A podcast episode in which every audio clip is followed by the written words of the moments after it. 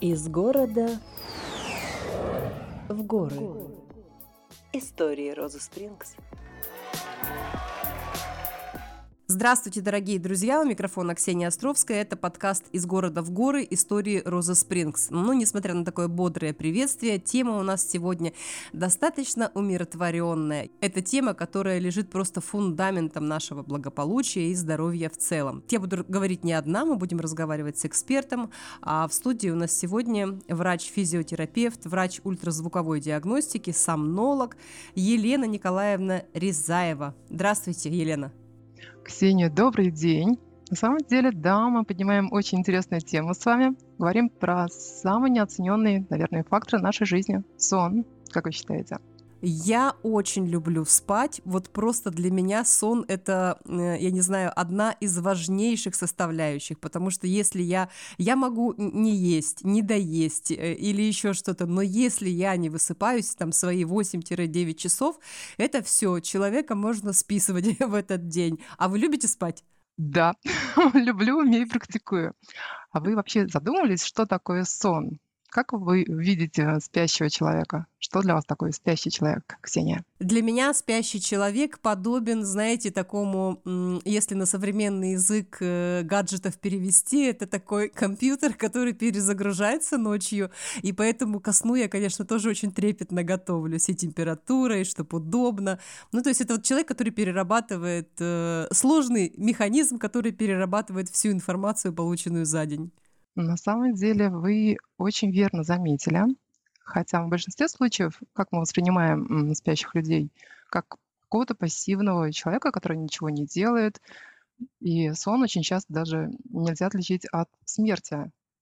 Вот. Но на самом деле сон это очень сложный, цикличный, структурный процесс, и головной мозг во время сна вообще не отдыхает, как бы мы не думали об этом мозг усиленно работает, но несколько иначе, чем днем, когда мы бодрствуем. Во время сна мы проходим через 4-6 э, циклов сна, которые состоят из нескольких стадий. Вы ночью просыпаетесь, Ксения?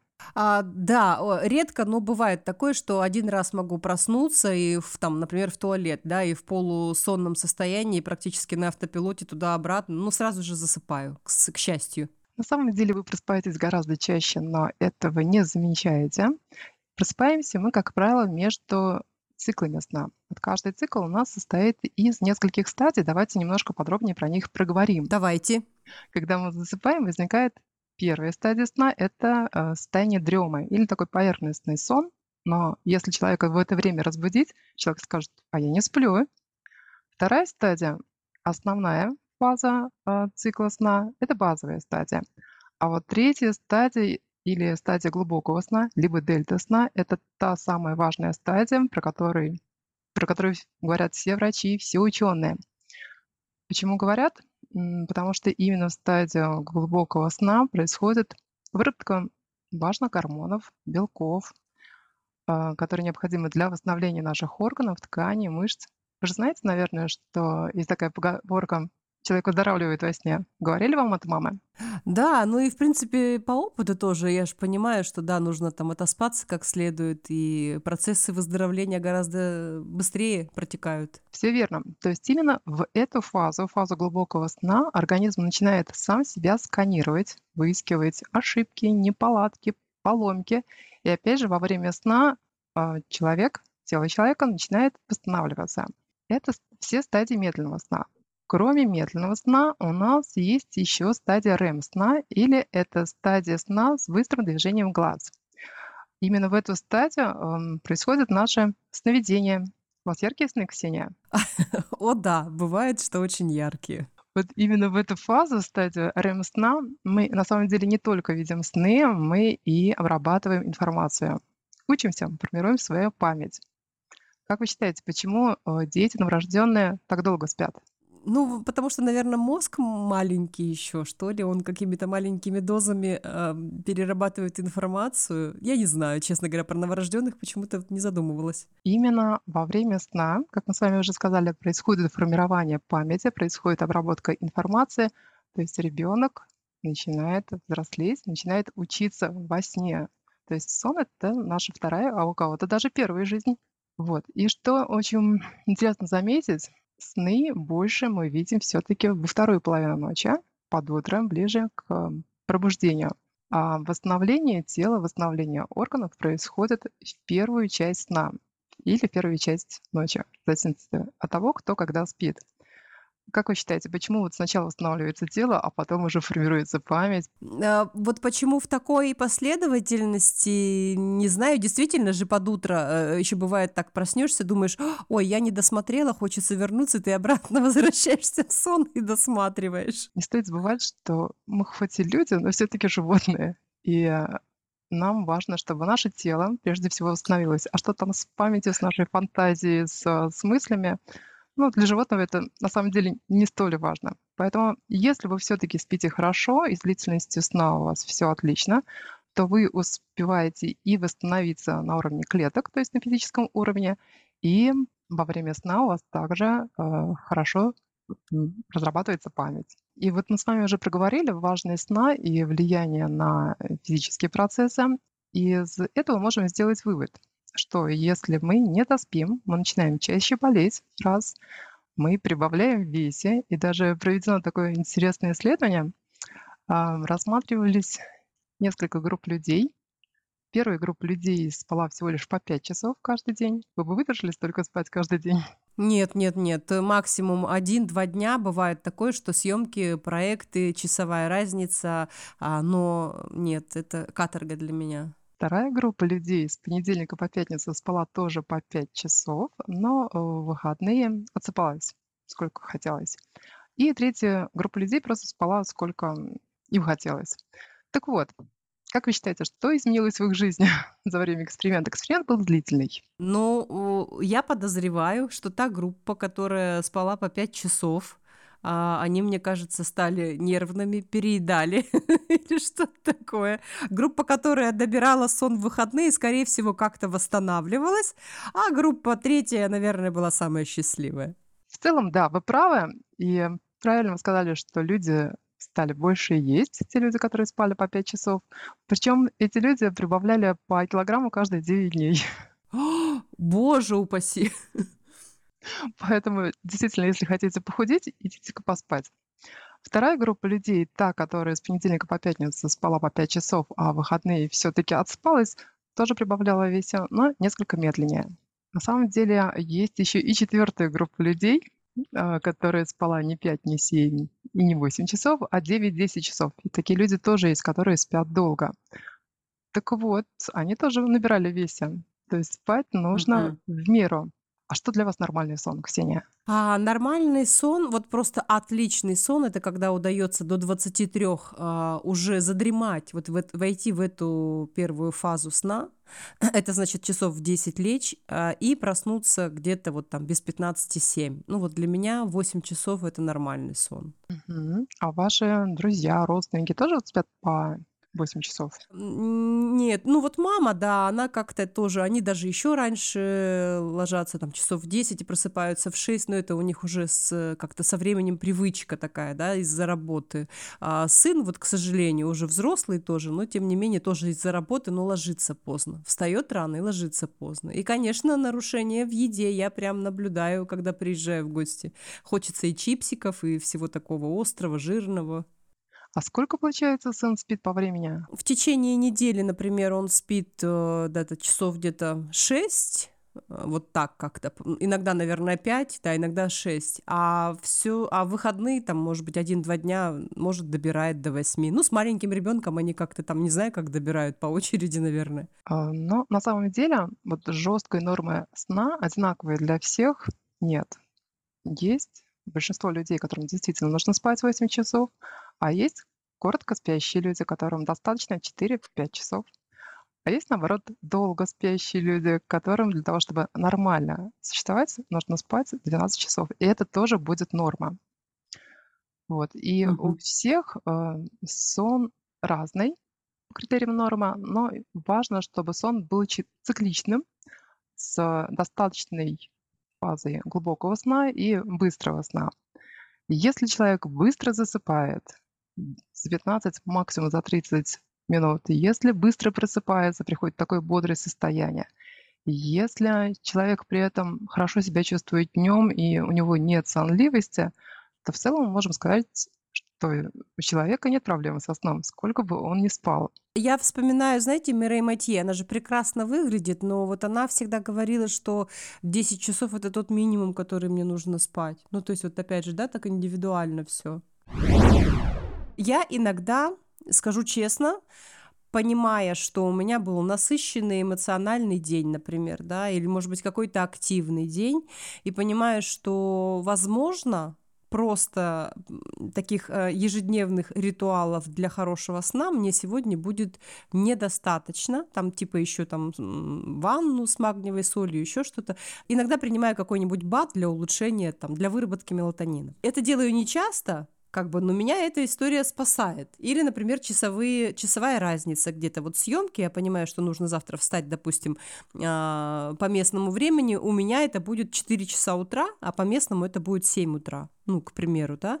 И я понимаю, что мне без этого не обойтись. Не стараюсь, стараюсь не злоупотреблять, но тем не менее. А какие еще есть, может быть, там технологии, гаджеты, приемы, а, вот чтобы как-то так э, нормализовать сон, если ситуация ну, не располагает к нормальному сну. А давайте поговорим все-таки с конца, поговорим немножко про бессонницу, из-за чего она возникает. Давайте. Нужно понять, из-за чего она возникает. Вот вы правильно сказали, что часто после каких-то стрессовых ситуаций, волнительных ситуаций у вас возникают проблемы со сном. И так происходит в большинстве случаев. То есть э, бессонница в большинстве случаев является следствием нашего образа жизни – мы мало даем физической нагрузки в большинстве своем. Вы тренируетесь, Ксения? Да, я стараюсь это делать регулярно, э, вот, ну, стараюсь хотя бы дней пять в неделю, чтобы получалось. То есть у вас тренировки, и э, кроме тренировок вы еще да, кардио это большая часть, э, тренировки силовые меньшая часть, ну там иногда один день в неделю растяжка. Тогда я расскажу немножко про людей, которые приходят к сомнологу. Среднестатистический пациент сомнолога – это человек, который не дает достаточной физической активности. И когда я смотрю приложение в телефоне, чтобы оценить количество шагов в день, обычно это 2-3 тысячи шагов и все. То есть никаких тренировок, никакого бассейна, то есть 2000 шагов и больше никакой активности. Конечно, вот за такой минимум активности человек просто не успевает устать. Если мы не устали, соответственно, мы и спать будем меньше. Кроме вопроса физической активности, нужно принимать во внимание, что мы пьем кофе, мы курим, используем алкоголь, а, стрессы на работе, не только на работе, нарушение режима сна, нарушение режима питания. Все это влияет на качество нашего сна и на развитие бессонницы. То есть в большинстве случаев еще до обращения к сомнологу человек сам может нормализовать свой сон. Пробовали как-то повлиять на свой сон? А самостоятельно, без каких-то дополнительных э, приспособлений, гаджетов и так далее? Угу. Ну да, я, в принципе, гигиену сна соблюдаю, то есть проветриваю помещение, мягкая постель, ну, то есть вот эти какие-то моменты, темно, чтобы было. Ну, я без этого даже уже уснуть не могу. Хорошо. Но кроме э, бессонницы, которая связана с нарушением образа жизни, часто бессонница может возникать как симптом каких-то заболеваний. То есть, если попросту сказать, если у нас что-то болит, мы плохо спим. Неважно, болит ли это сустав, спина, живот, любая боль лишает нас нормального сна. Но также и заболевания, которые не сопровождаются болью, допустим, гипотериоз, либо наоборот гипертиреоз, или сахарный диабет, или проблемы с сердцем, артериальная гипертензия, а, все это тоже сопровождается ненормальным сном. То есть к сомнологу все-таки имеет смысл обратиться для того, чтобы выяснить, с чем связана именно вот ваша бессонница. Ну и доктор вам поможет нормализовать сон. Нарушение сна бессонницы э, сопровождается храпом. Как вы считаете, храп, что это такое? А, храп э, это проклятие. На самом деле храп — это не только звуковое проклятие для родственников окружающих храпящего. И соседей по вагону. А если еще соседи по дому? Храп — это не все так просто. Это на самом деле угрожающее состояние для самого храпящего. Почему? Храп возникает, когда у нас смыкаются, спадают дыхательные пути. То есть воздух во время храпа хуже начинает проходить по нашим дыхательным путям. Возникает и звуковой дефект, который мы слышим, храп, но и сам спящий начинает меньше э, дышать, развивается гипоксия. И в состоянии гипоксии, то есть в состоянии дефицита кислорода, находятся все органы. И головной мозг, и легкие, и сердце, и мышцы. Представьте, если всю ночь храпеть, если всю ночь мало дышать, как вы будете чувствовать себя днем? Отвратительно, отвратительно, потому что действительно мое утро начинается такой с легкой дыхательной гимнастики, и сразу же, и сразу же просыпаешься до конца. Молодцы, верно. Но на самом деле храп это очень распространенное состояние, бывает как у детей, так и у очень взрослых людей. И часто возникает, если рассматривать взрослых, на фоне лишнего веса. Это связано с тем, что жировая ткань у нас откладывается не только под кожей, но и вокруг дыхательных путей, вокруг трахеи, вокруг гортани. То есть жир начинает поджимать наши дыхательные пути, возникает затруднение дыхания, человек начинает храпеть, ну и все остальные последствия. Кроме лишнего веса, а, также на развитие храпа влияет и курение, и употребление алкоголя, но также и анатомические некоторые особенности, допустим, особенности развития нижней челюсти, маленькой нижней челюсть, или особенности строения мягкого неба, небного язычка. То есть, а, что мы можем сказать? С храпом тоже можно побороться с помощью коррекции образа жизни самостоятельно, но Некоторые ситуации требуют все-таки врачебного вмешательства, допустим, анатомические особенности, которые мы проговорили. У детей храп тоже бывает, это тоже не редкость, особенно с аденоидами. Дети не просто храпят, но действительно вздыхаются во сне. И это очень серьезная ситуация. Серьезная еще и потому, что сомнологию в России практически не обучают. Эта специальность, она существует относительно недавно и очень востребована. А вот это удивительно, почему это нас так в России э, обделили. И, кстати, а почему вот опять же потребность появилась, наверное, часто обращаться стали, да? Чаще обращаются, причем обращаются э, вначале не к сомнологу, а кому угодно. Обращаются к неврологу, доктор, я плохо сплю, наверное, там что-то у меня зажато, давайте поремонтируем. А, обращаются к лор-врачам. Доктор, я плохо сплю и храплю, и плохо дышу ночью. И только в конце уже пути, когда перепробована куча лекарств, пациент каким-то чудом добирается до сомнолога и начинает корректировать свой образ жизни, тем самым помогает себе, спасает себя. Из города в горы. Да, интересно, конечно. Ну вот э, э, недаром же, сколько мы там, какую часть жизни проводим во сне, я уже забыла, одну треть? Но если мы спим 8 часов, то да, одну треть. Ну и понятно. А как вот влияют технологии на сон? Расскажите нам. Мы, к сожалению, все-таки, а может быть и к счастью, э, не дикие животные, и технологии нас окружают всю жизнь, днем и ночью. Мы целыми днями сидим за компьютерами, работаем с телефоном, то есть постоянно на нас действует синий свет, синее излучение от мониторов.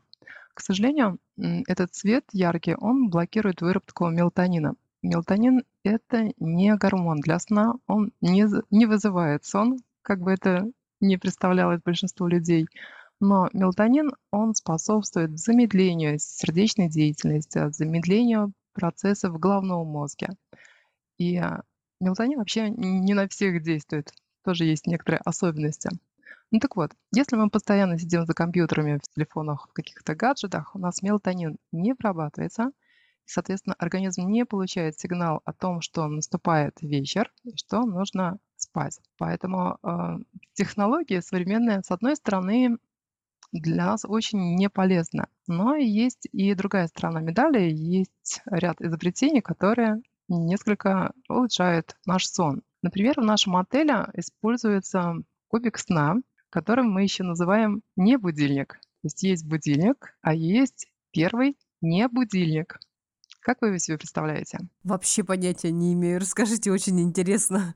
Выглядит он визуально как обычный кубик, который стоит рядом с вашей кроватью, на тумбочке, на полу. У него радиус действия около двух метров, то есть захватит вашу кровать и всех, кто на этой кровати находится.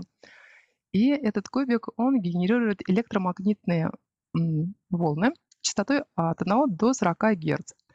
А разная частота, она влияет на а, работу головного мозга, либо в сторону развития фаз глубокого сна, когда мы глубоко, долго спим, либо кубик подстраивается на нас и генерирует э, такую частоту электромагнитных импульсов, которая настраивает наш головной мозг на легкое пробуждение.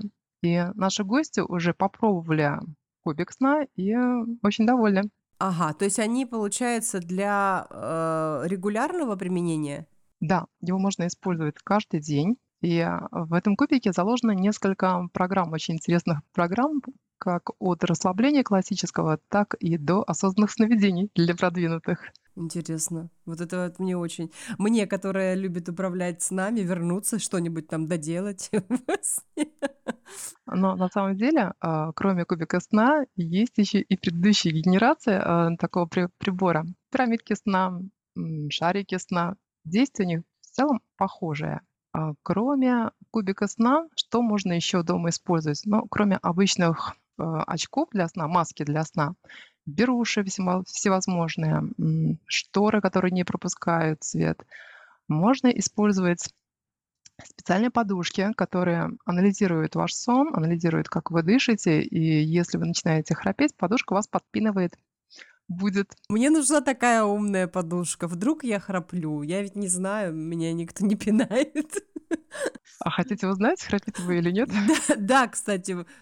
Ну да, вот хотелось бы узнать. Если только в часах, например, э, ложиться спать, но я вот не могу ни в часах, ни в украшениях, э, не могу ничего, ни в чем спать.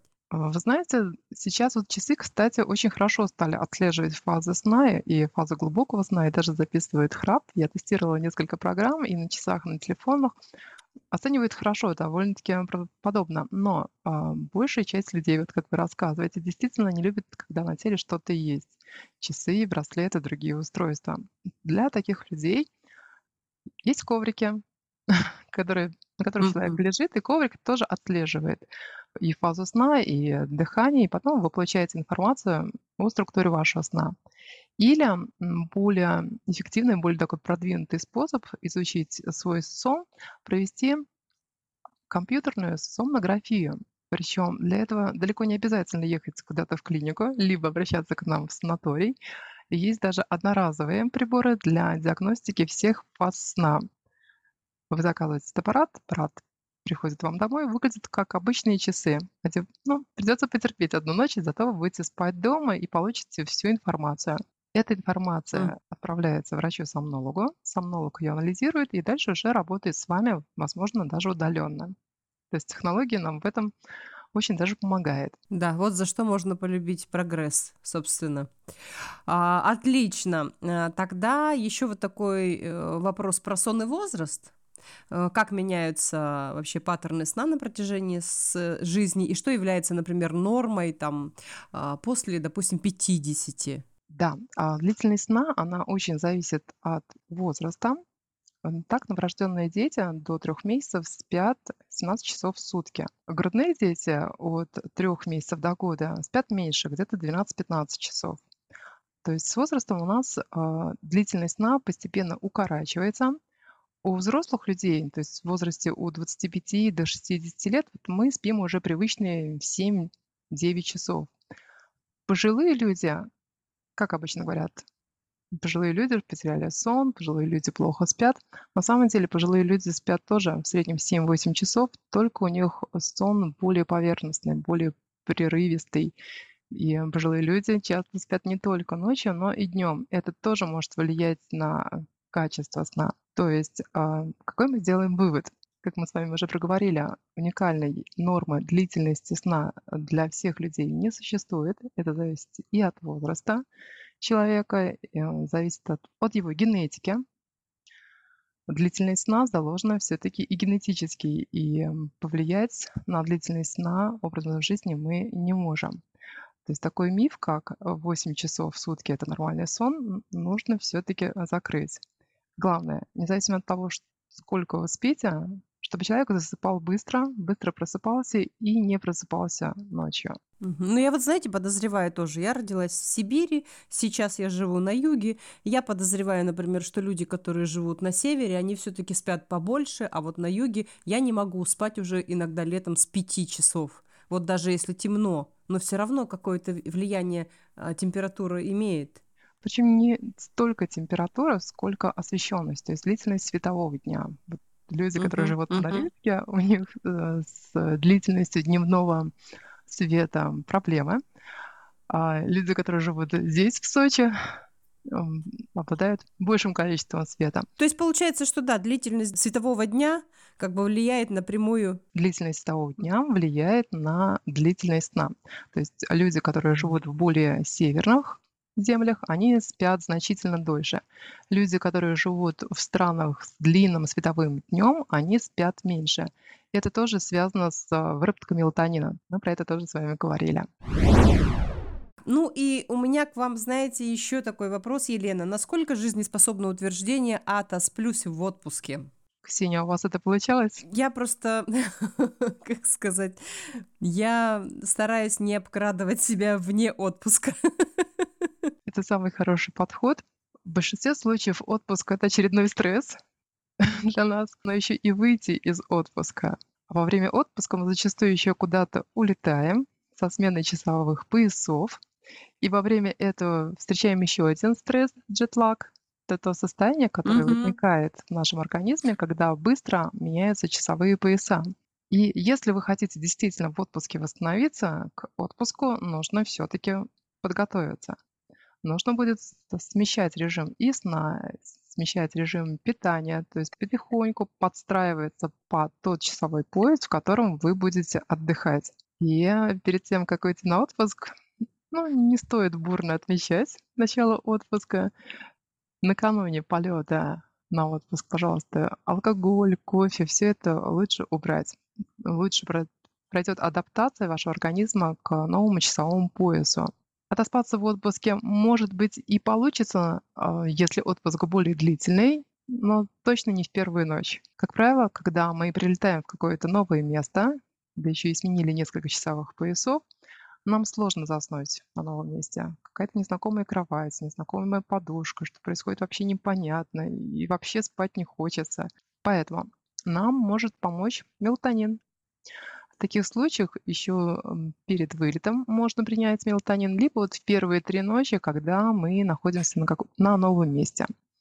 Мелатонин это не просто вещество для сна, тоже говорили уже про это. А, Мелатонин влияет на обмен веществ, причем на все виды обмена веществ, и на синтез и утилизацию жировой ткани, и на синтез углеводов, на накопление углеводов, а также обладает выраженным anti-age эффектом. К мелатонину вообще сейчас очень такой интересный двоякий подход в России и за рубежом. А, У нас в России более скромное отношение к мелатонину, а вне России мелатонин используется очень широко и в больших дозировках в целях anti-age терапии, то есть для того, чтобы омладиться. Тоже можно взять на заметку. Ну так вот, Мгм. возвращаемся к отпуску. Когда прилетели на новое место, ам, имеет смысл все-таки ограничить себя несколько в еде, потому что организм еще не адаптировался к новым часовым поясам. Наши биологические сны не перестроились. А Биологические часы отвечают не только за время наступления сна, не только за пробуждение, но также и за момент приема пищи. Биологические часы отвечают за то, как работает наш кишечник. Поэтому дайте вашему организму немножко отдохнуть, хотя бы первые два дня, легкой едой, давайте больше нагрузки, чуть меньше эмоций. Тогда вам легче даст войти в отпуск. Ну и возвращаясь из отпуска, тоже имеет смысл несколько смещать свой режим к исходному часовому поясу. Самое важное– это режим. Режим в отпуске желательно тоже не нарушать. Из города в горы. Кроме такого джетлага, который мы совершаем во время перелетов, практически мы все сталкивались с социальным джетлагом. Что это значит? С понедельника по пятницу мы ложимся и просыпаемся в одно и то же время, а в выходных спим долго, засыпаем поздно. После таких выходных насыщенных э, нам в понедельник сложно с утра проснуться и вс- встроиться в работу. В этом случае тоже кратковременно, если мы все-таки нарушили наш режим дня, режим сна, мелатонин нам может помочь. Тоже можно взять на заметку. Вот это да, э, я впервые слышу такое интересное выражение «социальный джетлаг». Теперь я понимаю, что это было по понедельникам.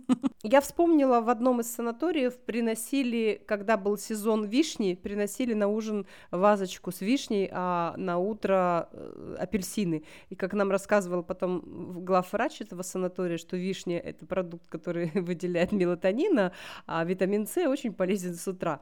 И вот я думаю, что это есть тоже такая обширная тема, да, продукты для, для сна. Да, вы правы. Для того, чтобы хорошо спать, нужно еще и хорошо и правильно есть обширная тема. Я, в принципе, предлагаю еще как-то встретиться, потому что мы много чего э, сказали, но много чего не сказали. Принимаю ваше предложение. Давайте еще раз встретимся, обсудим интересные моменты, связанные с питанием в том числе. Да, а слушателям я напоминаю, что в описании каждого выпуска а, все актуальные ссылки на нашу почту, на сайт, на наши соцсети. Попробовать, например, тот же кубик э, сна, о котором мы говорили, это можно попробовать точно в нашем отеле Роза Спрингс, поэтому не просто нас слушайте, но и приезжайте в гости, где вас с удовольствием э, встретит и гостеприимный персонал, и эксперты отеля Роза Спрингс.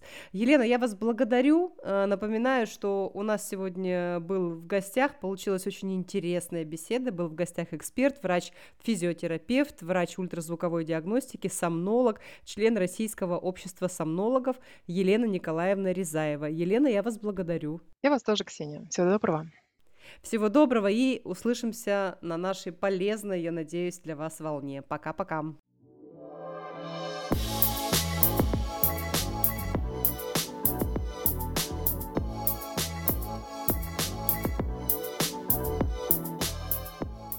Из города в горы.